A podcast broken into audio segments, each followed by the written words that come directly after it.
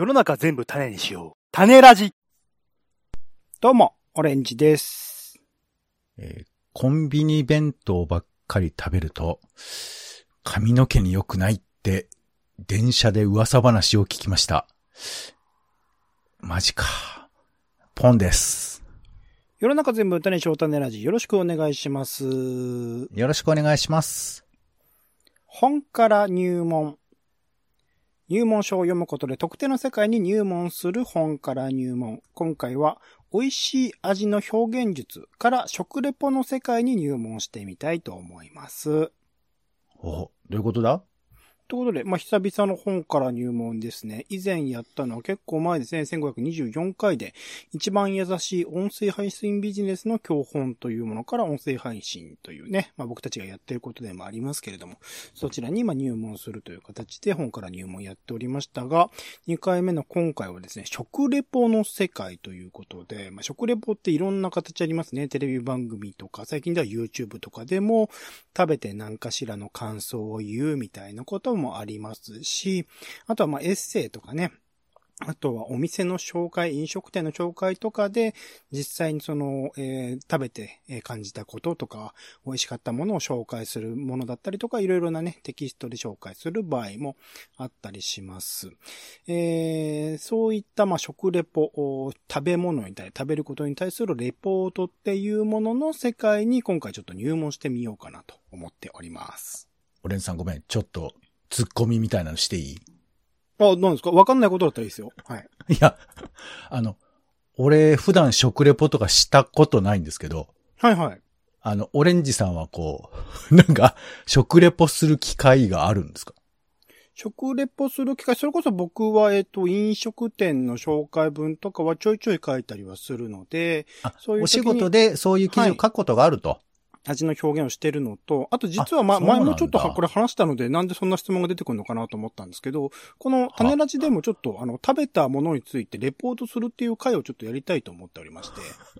あ、リア、リスナーの人はしわかんないと思います。まあそういうことを考えてるんだ。そうなんです、そうなんです。あの、あ、はいいやいや、あの、前の回で結構前に多分話したと思うんですけど。全話聞いてるわけじゃないから。はいうんはい。あ、はいそういうことをでも考えてるから。ポンさんからなんでそんな質問出てくるのかなと思ってたぐらい、ちょっとね。いいよあのびっくりしました。聞いてる人も、あの、初めて聞くと人もね、いらっしゃいますから。はいはいはい。じゃあ、今後、えーこの種ラジの中で、はいまあ、まさに食レポートをやろうと思っているから、まあ、はいその、えー練習みたいな、まあ、下準備みたいなことですかそうですね。入門というか、一番最初の一歩目みたいなところを踏み出す機会にしてみようかなというところで、ちょうどいいタイミングですね。。2022年2月7日に、えー美味しい味の表現術という本が出ました。集英社かなの文庫本で、文庫本で、えー、集英社インターナショナル新書かというところで、えー出てきた本がありましたので、あ、これはいいなと思いまして、ちょっと読み始めてみてっていうところですね。美味しい味の表現術。はい、はい。はい。という本ですね。では、これから紹介していこうと思います。まずですね、こちらは、えーっと、著者がさんがですね、まあ、編者として瀬戸健一さんって立ってらっしゃるんですが、著者さんが味言葉研究ラボラトリーとなっていて、まあなんか言語学みたいなことをベースとしておきつつも、いろんな味の表現とかについて、まあ研究されてらっしゃる先生方が、まああのそれぞれの章とかね、えー分けて、えー担当されて書かれていたりするものだったりします。なので、まあ、それぞれ、あの、おのおのが興味を持たれた、あの、ジャンル、ここで言うと、えっ、と、生とか、あですね、あの、なんだっけ、えーこれ、コク切れ喉越しとか生とか、えー味の宝石箱とか、まあ、それぞれの、あの、ご興味を持たれていた、あのー味の表現ですね。一般的に使われる、あの、言語としてのその味に対する表現について、え調べた、えー研究内容を、まあ、文章化しているという本になります。それをまあまとめたようなものになっています。で、これ序文のところで一番ベースとなるところを語ってらっしゃって、個人的にはここからかなり学びになるというか、ここら辺確かにあんまりこう普段その飲食店の紹介文とか書いてる時も、ちゃんと意識していなかったなっていうところで、えー整理されたところがあるので、そこからちょっと入っていきたいなと思ってるんですが、まずこの味言葉と言っているものなんですけど、こちらでは、えっと、使っている味言葉という用語について、意味としては、味を表す一般性のある言葉というふうにこう紹介されていますと。この定義についても、肝は一般性のあるというところで、あまりにも特殊な表現は味を人に伝えるには不向きじゃないかということですね。味言葉は意味が共有できるものでないといけないというふうに書いてある。なので、まあ味を表現するとき、まあさっき言ったみたいなテレビ番組でもそうだし、YouTube でもそうだし、えー、もちろんこれから音声配信をするにあたっても、なんか意味が共有しにくい言葉みたいなものを使ってしまうと、あ聞いてる人、見てる人が、ん？ってなんだかよくわからない味の表現をしたなというふうになってしまうんではないかなというところで、まずここを最低限としてね、えー、重要なところとして押さえていく必要があるかなと思います。一般性のある言葉というところですね。で、えー、味言葉について、こちらでは、えっと、4つに分けて、えー、紹介をしています。主な構成として、えー、1つ目が、あ味か、えー、味評価表現というところですね。2つ目が味覚表現。3つ目が共感覚表現。4つ目が味回り表現という4つを記載しています。で、一つ目のですね、うん、味評価表現というのはまさしくそのまま味の評価の表現ということで、要するにまあ味がいいのか悪いのかというところですね。えそちらをまあ評価するというか判定するような表現のこと、味評価表現という言い方をしています。で、一般的なものとこれ味専用の評価語っていうものがあるらしく、一般的なものとしては、いい、良いとか、いいとか、すごいとか、高級な、絶妙な、抜群の、卓抜な、無類の、比類がない、天下一品の、一流の、上質の、上品な、究極の、などがあるという言い方をしてますね。こちらはまあどちらかというとポジティブな表現として、こういったあ言い方があるかなと、味の評価についてあるかなというところですね。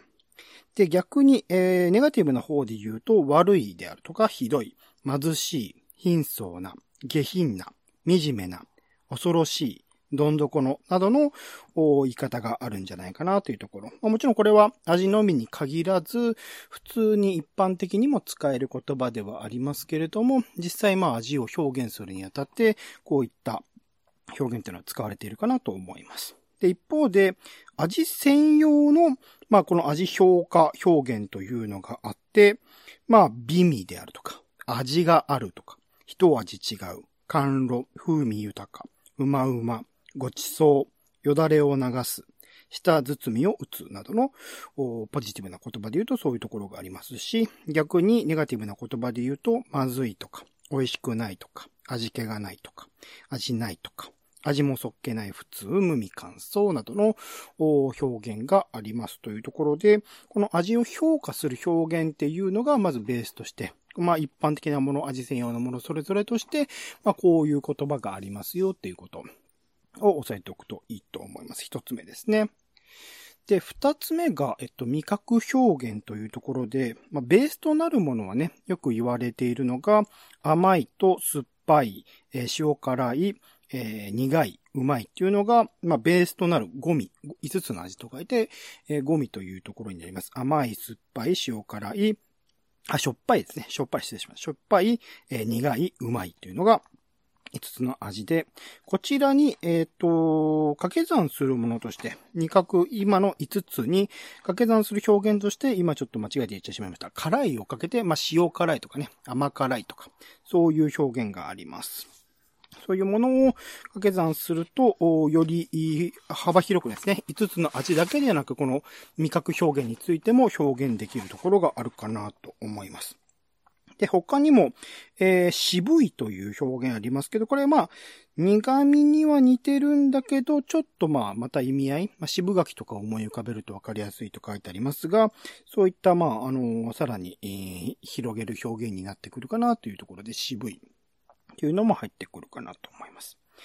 で、さらにその、えー、ゴミの中、5つの味の中でも甘いとかって言っても一つ甘いと言っても結構いろんな甘さっていう表現があったりするので、それにまあ何らかの就職を伴って、えー、ほんのりと甘いとか、甘さ控えめとか、濃厚な甘さとか、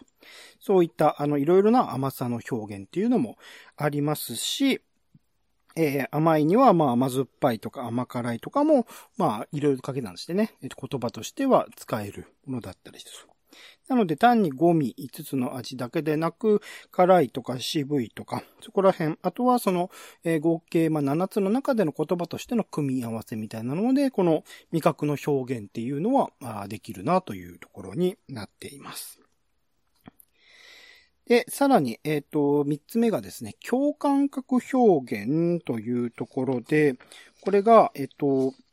あのーいろいろその感覚としての、え組み合わせというかですね、あの他の、え味覚以外の、え触覚とか嗅覚とか、え聴覚とか、そういう他の、五感を組み合わせて、えー五感、えっ、と、味以外のところで感じるもので、えー表現することができる、その、味の表現というところですね。ここで言うと、すがすがしいとかね、爽やかとか、懐かしいとかね、湿った土の匂いとか、そういうすがすがしいとかっていうと、どちらかというと触覚とか、まあ、あの、味覚で感じるもの以外の感覚みたいなものを使ったりする爽やかとかもそうですね。だし、えー湿った土の匂いとかだと嗅覚、匂いの感じとか、あとトゲトゲしているとか使うと、まあ、触覚だったりとかっていう風に、その、えー味覚以外のところを使った表現というのも実は、えー味を表現するにあたって使われている。これをまあ共感覚表現という言い方をしていたりします。で、最後ですね、四つ目が、味回り表現というところで、えー味の周りにあって、味の形成に参加するものの特性の表現というふうな定義をしています。味の周りにあるものとですね。ここで例として挙げているのは、一流シェフの味とか、三つ星レストランの味とか、100時間煮込んだ味、手作りの味、出来たての味、ほっとする味、昔の味、北海道の味と。こういうなんか周辺情報とか状況とか環境みたいなものを、まあ、表現したものを味回り表現という、えー言い方をしていて、こういうのも、まあ、よくね、あのーお店の紹介であるとか、食べ物についての紹介において、まあ、使われる表現だったりするのかなというところですね。こういう1から4、味評価表現、味覚表現、共感覚表現、味回り表現っていうのが、まあ、味言葉っていうところのまあ、ベースとなってくるところ。で、この、え本の中では1から3ですね、味評価、味覚、共感覚を食味表現、えー食べる味の表現と呼んでいて、えーそれ以外の、まあ、4が、あ味回り表現という、えー言い方をしていたりするそうです。そういうふうに、まあ、言語学的にですかね、え分けて考えていくことができるのかなと思いますが、一旦はその味言葉って何なのかっていうことと、味言葉っていうのがどういうものなのかっていうことを、まあ、ベースとして考えておくと、この組み合わせで、えー食レポに対しても活かしていける。実際に、えー食べ物を表現するにあたって、えーより伝わりやすい形になってくるのかなというふうに思ったりします。で、この本の中でさらに、えっと、さっきも言いました、えっと、それぞれの先生方、言語学をベースにしていらっしゃる先生方が、それぞれの研究分野で、それぞれの興味を持たれたのかな、あの、気になった言葉について、えー調べていらっしゃって、えー第一章のところでは、国切れ喉越しという章がありました。結構ね、国切れ喉越しって、えー、パッと言われてもどういうことなの？よく言う、まあ、生ビールとかね、飲んでる時の切れとか、あーラーメンの喉越しとか、うどんもそうですね。あと、コクとかで言うと、まあ、なんだかクリーム系のものを使っている食べ物とかっていうのは、なんとなくコクっていうイメージがあるような気がします。でも、それをこう、どういう風に表現したっていうか、どういう風に定義づければいいのかってなかなかわからないところあると思うんですけど、これの第一章では、えー紹介されていて、えー、コク、コクについて、えっ、と、油脂成分、油の成分ですね。が主体で、あ、ちょっとすいません。主体で、えっ、と、甘味と熟成味に、えっ、と、もう一回言いますね。油脂成分が主体で、甘味と熟成味に支えられた味が、く口の中で立体化して濃さを増し、そのまま長くとどまる形状変化のことをコクというと。だからまうんあ、油の成分が主体となって甘みとか熟成した感じっていうのが合わさって、さらにそれが口の中で立体化、まあ複雑化というかいろいろと組み合わさって濃さを増していって、そのまま長くとどまるっていうところを、まあコクという風な表現として。そうそうそう。ベースとなるのはそうらしいです。それをコクと言っていたり。で、キレについては、味がスッとなくなる変化というふうに言っています。えー感じている味がさっと消えるか、酸味あるいは香辛料の刺激が他の味の中を一瞬で駆け抜けるという。これが、まあ、キレというところ。まあ、ビールとかね、飲んだ時の、なんとなく酸味であるとか、あと炭酸による刺激みたいなのがスッと消える感じ。ここら辺は、まあ、キレという表現として使っているのかなというところ。で、喉越しについては、まあ、軽快に喉を通り過ぎる滑らかな心地よさのことと言っていて、特に冷たいものの場合、それが涼感として感じられるというところで、まあ、スッとね、喉を通り過ぎる滑らかな心地よさのことを、喉越しと言っているというところで、まあ、うどんとかもね、スッと詰まらずにというかね、えー、喉から、あー胃腸へ吸い込まれていくみたいなところが、まあ、喉越しという表現につながるのかなというところでありますと。まあ、そんな感じで、コクとかキレとか喉越しについても、なんとなくその意味みたいなのを知っておくと、その食レポにおいて誤った使い方というかね、不適切な使い方みたいなのもせずに、まあ、あの、使うこともできるのかなというところもあったりします。聞き手はこれどれぐらいみんなピンときてんだろうね。どうなんでしょうね。ちょっと、あの、最終的なね、えっと、その食レポの形というか、食べ物の表現の、あの、なんだろう、えっと、実例みたいなものがあったので、それを最後にちょっと紹介しようかなと思っているんですけど、はいそこをちょっと聞いてもらえればと思っております。で、第2章のところでは生というところについて扱っています。生って本当広いというか、さっきちょっと生ビールみたいなことを言いましたけど、他にもね、最近は、あまあ、生クリーム、生バウムクーヘンとかね、なんだかよくわからない生の使われ方っていうものがどんどん増えている多様な表現が出てきていますけど、ここでも一応生についての定義づけというか、こういう使い方をしている、使い方の分け方があるんじゃないかなというところで、生っていうのは一つ目として食材が火を通さず新鮮な様。で、二つ目が食材以外の食べ物が火を通さず新鮮な様。えー三つ目として食材以外の食べ物が火を通さない様に似ているというところで、うんえー、まあ、あのーに、えっ、と、二つ目ですね。えー、食材以外の食べ物が火を通さず新鮮な様っていうのは、主に嗜好品であるとか、あと調味料みたいなね、ものを使っているとき、調味料で火を通していないと、それも一応生っていう使い方をするんじゃないかとか。あと食材以外の食べ物が火を通さない様、三つ目ですね。こちらについては、スイーツが中心となってくるのかなという書き方をされていて、まあ、それぞれですね、生っていう使われ方をしていても、まあ、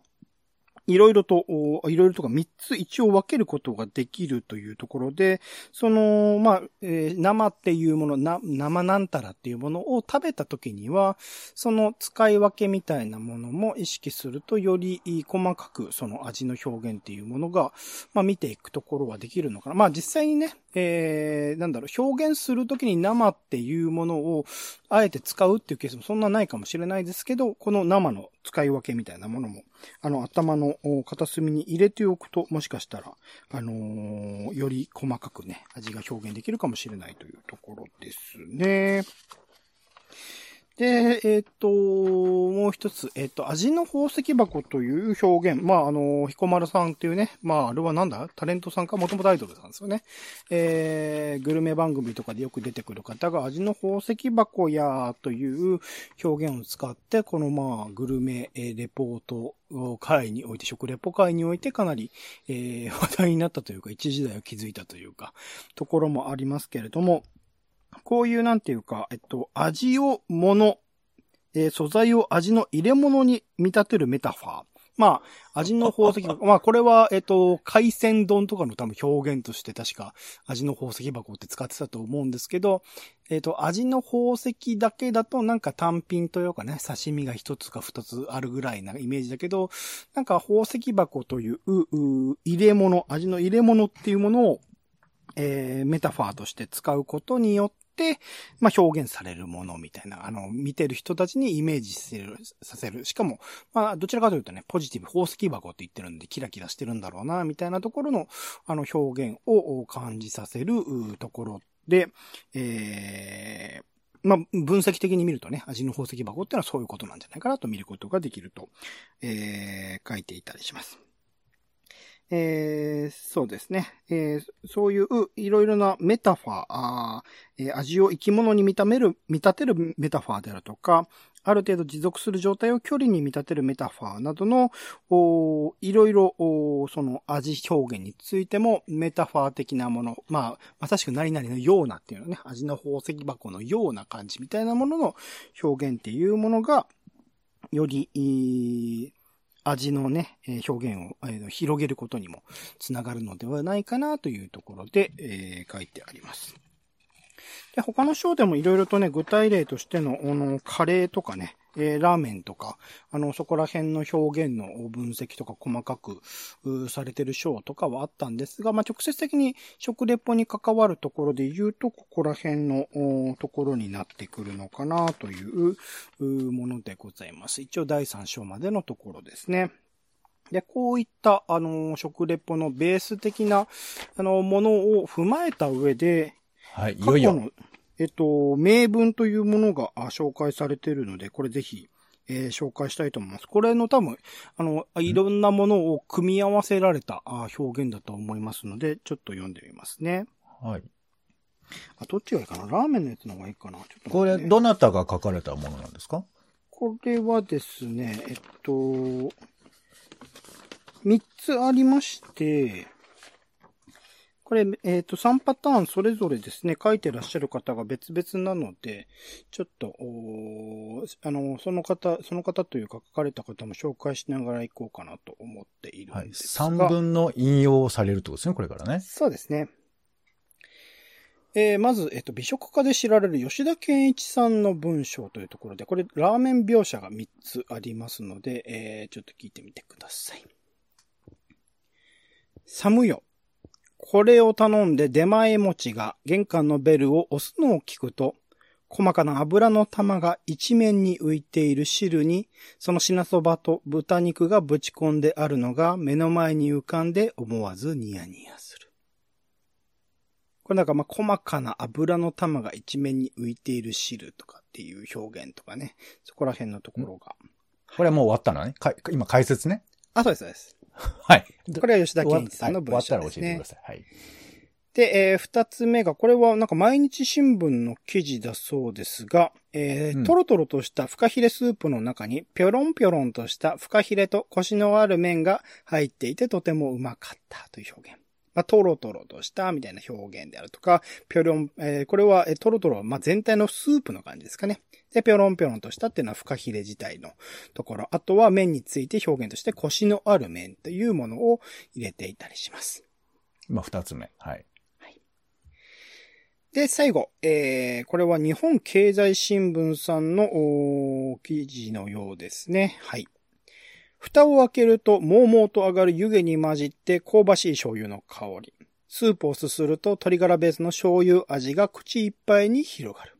甘みが強いがそれほどしつこくない。ストレートの細麺がスープによく絡む。具の鶏肉は歯ごたえがしっかりしていて、程よいアクセント。まあ、最初のの表現、吉田健一さんのものから、だんだんだんだんその、えー、表現の解像度というか、より具体的な表現みたいなものが最後の日本経済新聞の記事についてはあるかなと思います。まあ、これはね、吉田健一さんの一部のこの文章を引用したに限らすぎないので、まあ、たまたまそういう表現のところにはなってきますが、より、えー、表現っていうもの、味覚表現みたいなのを意識してくると、最後の、この表現になってくるのかな？えー、甘みが強いがそれほどしつこくないとか、えー、具の鶏肉は歯ごたえがしっかりしていて程よいアクセントとか、香ばしい醤油の香りとかね。えー、具体的な味とか、えっと、香ばしい醤油の香りはどちらかというと共感覚表現とかですかね。えー、嗅覚の表現をこの味の表現として入れていたりする。で、え、まあ、あのー、それ以外のね、えー、周囲の味自体ではないところのものとして、まあ、鶏ガラベースとかもそうかな。そこら辺の表現も加えていくみたいなところで、いくつかの、その、今まで、紹介してきたものを、ベースとなる味言葉の4つの柱、プラス、まあ、今回ちょっとごめんなさい、表現としてね、入ってなきゃ、国語とかキレとかのどごしとかね、そういう、あと味の宝石箱みたいなメタファー的な表現とかを、まあ、組み合わせていくと、あの、より、良いとか、より、の、具体的、より、えー、読んでいる人、聞いてる人にも分かりやすいような味の表現、食レポートっていうのができるのかなというところでございます。はい。というところが、えっと、この本ですね。美味しい味の表現術で書かれていたところから、まあ、食レポの入門っていうところでね、えー、学び取れたところでもあるかなと思いますが、どうです？ポンさん、これで食レポできそうな気がしてきましたか？いやいや、えー、っとですね、あの、情報はこう入ってきたんですけども、はいはい。これ問題はさ、その情報はまあ、まあ言葉というか単語は、まあ学ぶことはできるじゃない。辞書かなんか見れば。うん、だけど、問題は食べた瞬間に、まあまあ、本当生の食レポだったら瞬間にその味わいを伝えなくっちゃいけないから、まあその瞬発力とか、うん、あと自分の舌で感じたものを、この二つあると思ってて、うん、その、正確にその味を、まあ、ある意味正しくというかさ、科学分析的に、あの、叙述するっていうことと、うん。あと、まあまあ別に美味しくなくてもいいんだけど、それも含めて、あの、目の前の人とか聞いてる人に、こう伝わるような表現。うん、うん。それは、なんか正しく切れという言葉を使えば伝わるっていうことはおそらくなくて、うん、うん。僕というオレンジさんという人間を通して、どういうことをこう、波長として伝えられるかっていうあたりでの結構難しさがあると思ってて。うんうんうん。だからそこは、やっぱり、あの、今日だけの情報だとまだまだわかんないなっていうのもあるかなとも思いましたし、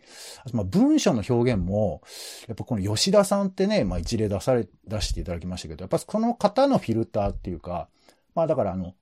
だえー、いわゆるその何？東京一週間とか、いわゆるその、うん、だ、誰でも書くような、いわゆるベタ記事のラーメン情報で良いのか、